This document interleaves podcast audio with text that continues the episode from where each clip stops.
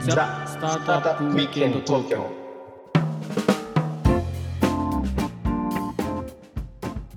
はい、皆さんこんにちは。はい、こんにちは。ロックウィステリアのフッティです。ひろきちゃんです。はい、今日もザスタートアップウィーケンド東京の時間がやってまいりました。はい。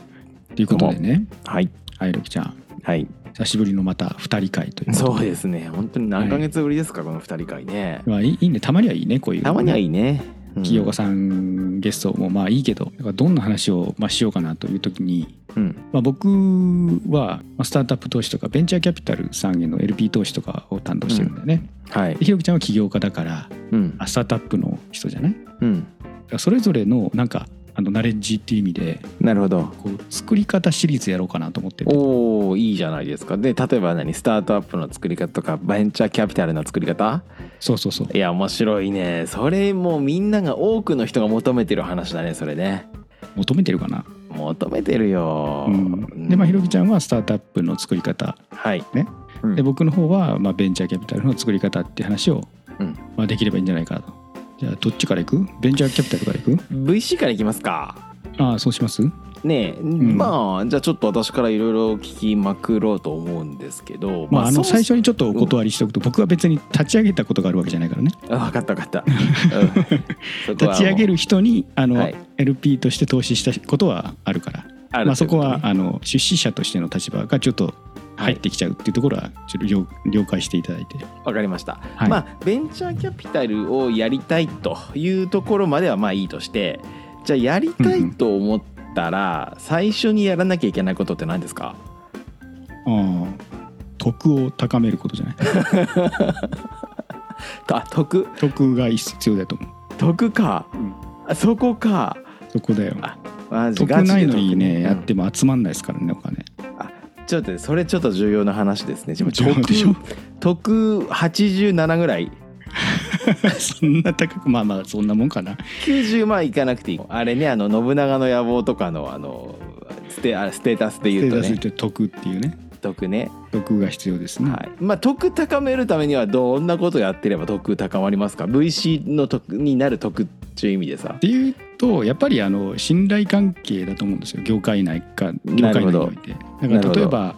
あの、まあ、実際よく聞こえてくるのが起業家とかねうんに対してあのものすごく存在なあの対応を取る人とかうんうんは、やっぱり業界内で出回るじゃないですかそういう人ながるほ、どそりゃそうだうん、だしやっぱりどうしても、まあ、本人がそのつもりがなくても僕なんかもものすごく気をつけてるんだけど出資する立場だからねうんだから、まあ、本人にそのつもりがなくても基本的にこうお金の出し手であるということだけでうんうんこう若干こう立場に上下関係がどうしても生まれちゃうんですよそこは。うんうんうんうんうん、だからもうそこは本当にあの気をつけてなんならちょっともう下に下に出るような形で、なるあほどのやねって得を高めていくっていうね、で業界内でやっぱりいい評判を得てそれでまああの資金調達じ実際にあの LP 候補となる企業の方とかを回った時にまあ変な噂が回ってないっていうことはまあ絶 対に重要なことなんだろうなと思いますけどね。ってことはさ、えっと、今の話で言うとその得を高めるということは VC を立ち上げる前段としていわゆるその雇われてい雇われてるというかそのなんていうのまあ雇われてるっていう言い方しようか雇われてるいわゆるこう投資家として得を高めとくってことね。あもちろんもちろん、うんまあ、もちろん起業家さんだったとしてもそうだよね。まああるいそうだはよ今ベンチャーキャピタルの中にいて、まあ、GP じゃない人、うん、まあアソシーとか、まあ、プリンシパルクラスの人で将来独立したいと思ってるケースあるじゃないですかああそうですよね。だから僕のその会社の方にも資金調達でそのはい VC のそのアソシとかあのプリンシパルクラスの方が割と独立するんで資金調達あの出資して僕のファンドに新しく LP 投資してくれませんかっていう来られる方も結構いらっしゃる、なるほどね。そういう時にあのやっぱりそのファンド内でやっぱり信頼感を高めておくっていうか、得ね。うん、重要なんじゃないかなやー重要だね。じゃあちょっとわかりました。じゃあ得が高まったとします。得87ぐらい超えたとしますね。うんうんその次は何が何やるの？そうなったら今度は、うん。まあ、やっぱりそのファンドとして何をやりたいのかっていうことを決めなきゃいけないと思うんですけど、まあ、おーそれはあのスタートアップと割と似てるかもしれないんですけどそれ一緒ですよね。ミッショうんンビジョンみたいなやつよね。そうそう理念っていうか、まあ、どういうスタートアップ投資をしていきたいのか、まあ、はい業界であったりステージであったりとかまあいろいろあると思うんですけどこだわりみたいな、その GP となろうとされてる方のね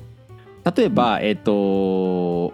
アグリテックのスタートアップ領域において、えーこうはいはい01を加速するためにこうシードアーリーラウンドを盛り上げるみたいな例えばそんな目標を立てるみたいなそんな感じああそうそうでそれを誰が立ててるかっていうのも結構重要だと思ってておー誰が言うさかっってこきとのあのひろきちゃんが今言ったようなことをもしひろきちゃんが言うんだったらめっちゃ自然だと思うんですよね。確かにうん、それはなんかものすごく業界内でひろきちゃんももう長年もう10年うんそうとかやっねてるし、まうんあ、いろんなネットワークもできてるしいろんな想像がなんかうまくその最初のディールフローとかね作るところとかもスムーズにいけそうな気がするじゃないですか。確かにうんまあ、そこは割と、まあ、その方があのななぜその領域でどういう投資をしてっていうのが説明できやすいと思うんですよね。なるほどうん、でまあそれを決めて決めでますそしたらそしたおらのずとそこに資金を出しそうな、うんあの LP さんの候補が絞られると思うんですよ。確かにあちょっと待ってそもうのそれ前世にの中はいそはいの前になんかこう箱みたいなの作んなくていいんですか作んなくていいあのあ作んなくていいね 作んなくていい無駄になっちゃう、それもし資金調達できなかったら。オッケーオッケー箱はまずなくていいとなはくいていい、なくていい、うんはいうんあ。あることが前提じゃないので、あの意思決定するにおいてね。はいはいうん、でまああの、まあ、2号ファンドとかだったらもちろん1号のビーグルとかあると思うんですけど、うんうあのんまあ、初号だだっていうことを多分想定してると思うんだよね、そうだねうんまあ、そうするとまだ少なくていいしそもそはもい組合のね、あの契約うんうん LPA っていうんだけどそれを持って登記に行って、うんえー作っていくので、うんそその契約が結ばれてないのにいきなり組合ってできないですから。なるほどですねはいはいはいでまああのどういう投資をしたいかっていうことに紐づく、うんその会社の候補みたいな、まあ、金融系とか機関投資家さんとかだと、うんまあ、あんあんまりそのないと思うんですけどやっぱりその農業とか言った時点でやっぱりそれなりに偏ると思うんですよ事業会社さんとかだったら、確かに確かうんにうんうんうんまあ、そういうところにまあ最初はコンタクトしてみるみたいな感じかなっていう気がしますね。なるほどちょっとここでちょっとだけ深掘りたいんだけど、その例えば、えー、と私が農業関係のベンチャーキャピタルを立ち上げようとしますで例えば農業大手の会社が LP 出資しようとしますとでそのうん当然その農業大手の会社 LP 出資することでキャピタルゲインを得られるっていうまあまあいわゆるその金融的なそのうん将来か将来の期待値があると思うんですけどそれ以外にその LP に LP 出資をするそのなんかこうメリットっていうか面白いことってあるんですか出し手にとって。えっとそれはね GP が設計するの。なるほあど。のこれ例えばはい。えっと、5億以上出してくれるところにはうんこういうあの還元メニューがありますと、まあ、例えば毎週定例をして実際にあったスタートアップの情報とかを還元しますよとか、なるほど。まあ、月1回業界のレポートをあのお送りしますよとかうん。そういうふうにしてで2億だったらちょっとあの収支きついんで、えーまあ、1ヶ月ごとにしてくださいとかねなるほど。割とまああのそういう LP さんのその出しっぷりに応じて割とこう待遇を変えるみたいなことは、まあ、結構あのありえるかなともちろんなるねほどあのものすごい大手最大手の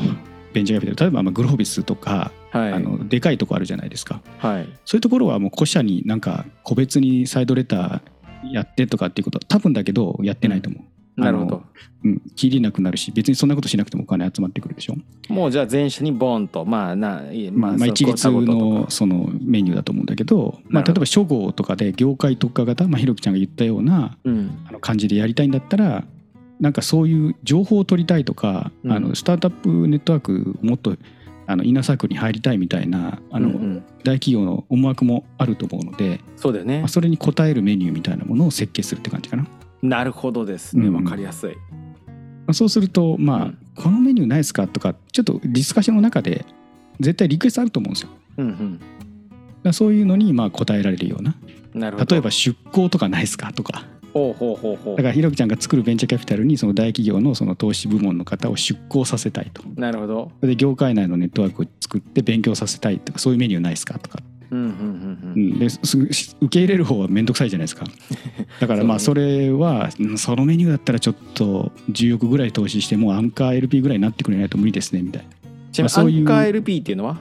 ああだからリード投資家みたいなもんですよなるほどスタートアップの資金調達でいうところのうんうんうんうんなるほどねそうやってあの LP を集めていきお金を出しますせという契約書をジョボジョボ集めていくっていうことだねまずは決めねていくってことだよねはいはいはいはいそれでまあある程度面倒が見えた段階でまあファーストクローズ、まあ、一旦ここまでで、うんえーもう契約閉じてもう登記をして、うんえー VC としての活動をスタートうんさせますと。ちなみそれにいいですか、はいちょっと一回、はいはいはいえっと、えー、得87ぐらいの人だとするじゃないです か。まあ相当高いけどねそれ、まあいそやういやめいっやたにいないだから85以上じゃないと立ち上げられないっていう前提ね。はい、まあまあそうそうそうねそういうもんでしょだってそうそうそうで80 80切るとさすがにちょっときついんじゃないかっていう気がしますねっていうね。で87の人はえっ、といくらぐらいを目標にすできるんですか今のこの時期の国内のマーケットにおいては。ちょっとそれ答えわかんないかもしれないけど。まあ業界とかによるし、はい。あのなんだろうなその時期とかにもよると思うんですよねうんうんうんであとはもちろんもちろんやっぱり重要なファクターはその誰が集めてるのかっていう得ですこね。とにもよると思うんですよね。はい。うんだからまあなんか業界に今までいなかったような人だ誰も名前知らないとかはいス。タートアップ界隈とかあるいはスタートアップ投資界隈で知らない人が急に集めようと思っても結構きついと思うんですよね。うんうん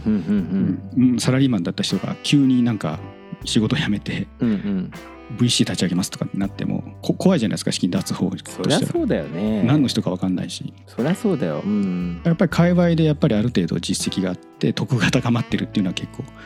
まあ、重要なんだろうなと思いますよね。なるほほどね。ど、うんまあそれに応じてまあその集まる金額もまあまあ違ってきていてでそのねそれはまあシードとかアーリーとかどのステージを狙うかによるんだけどこうミニマムのお量っていうのってないのそのどれぐらい集まん集まればね最低限あのやれるかっていうのでこれ結構重要な話だと思うんですけど。どうどう組織を運営したいかですよ。なるほだからまあ一人で細々とやるんだったらそんなに集められ集めても集なんか集まりすぎても困ると思うんですよ確かにだからあの少なくてもいいと思うんですけど張り切れないってやつね。たうん例えばなんか2人ぐらい GP で2人 GP とかでやって、はい。まあちょっとアシスタントまあ組織的な人も1人雇ってみたいなチームにしたいっていうふうになったら、やっぱりそこに養っていかなきゃいけないですからやっ確かに。ぱりそのマネフィーが、まあ、大体モデル契約だと2%とかなんですよね、そのファンドぜ全部とその出資約束金額のド。はい。合計の2%ぐらいがまあ1年間の収入でそれも売上高が決まってる会社と同じっていうふうに思ってもらなえるるほのどでね。なるほどね。うん、でその出資約束金額の2%の売上高が1年固定でそこの中でまあ事務所費からなん なん事務の経費やら人件費やらっていうのを全部賄っていくんだよね。ってことは10億だとすると2000万円、はい、おお結構ギリギリですね10億集めるの大変そうですけどそうでしょ、ねえ2000万かそうそうそうそれで人件費とオフィスと、まあ、うん何や契約だとかあとはそのファンドじファンドのさアドミとかを外注する場合はそこの、そこにお支配するお金とかも必要ですよね。なるほど、うん、でまあそりゃ決そうだ算のやっぱりか監査とかも必要だし。うんはい、それを全部こう2000万円の中で賄うっていうことですねお10億の場合はー結構これは初期的にはキャッシュ大変そうですねイメージとしてだから割と初号ファンドは冷や飯食うみたいなパターンあの今のその著名なベンチャーキャピタルの GP の方もうんやっぱり初号は5億とか3億とかはいはあの方結構いらっしゃいますよねいおーじゃあまあなんか手弁当でなんか志でやる感じだねそれはね最初はうん最初だから初号ファンドからいきなり何十億も集まるっていうのはまあ相当の有名人だったりとか、そうまだあ、ね時期が良かったりあるいはそのまあ本当に事業会社の方でががっつりこうサポートしていただけるような事業会社が見つかってるみたいなパターンとか、なまるほどあ、そういうパターンが多いかなと思いますね。なるほどそうそういそういう意味で見るとそのいわゆるこう事業会社の、えー、とが、えー、とリードの LP として入るベンチャーキャピタルのことを CVC っていうんでしたっけあーそこはちょっと CVC はまた違うんですよ。そこ違うんだそこをちょっと語り出すとちょっと CVC 語り出すとまたちょっと範囲が広くなるんで、もしよかったらこの話ちょっと来週に来週かそうかそうか今日今週時間だね、そろそろちょっと持ち越してはいピュア VC とあと CVC っていうのがあるよっていうところで OK その辺の話も来週できたらいいかなと思います。ぜひ来週も再来週も聞きたいです 再来週はあるかどうかわかんない。わかりましたはい、ということで、はいはい、時間の切りがいいんで今日はこれぐらいにして、はいはい、また次回のエピソードにつなげていきましょう。はいよかったらコメント、高評価、チャンネル登録、あトをツイートしてくださると嬉しいです、はいはい、ではねまた次回「ザ・スタートアップ・ウィークエンド東京」でお会いいたしましょうはい今回はこの辺ではいさよなら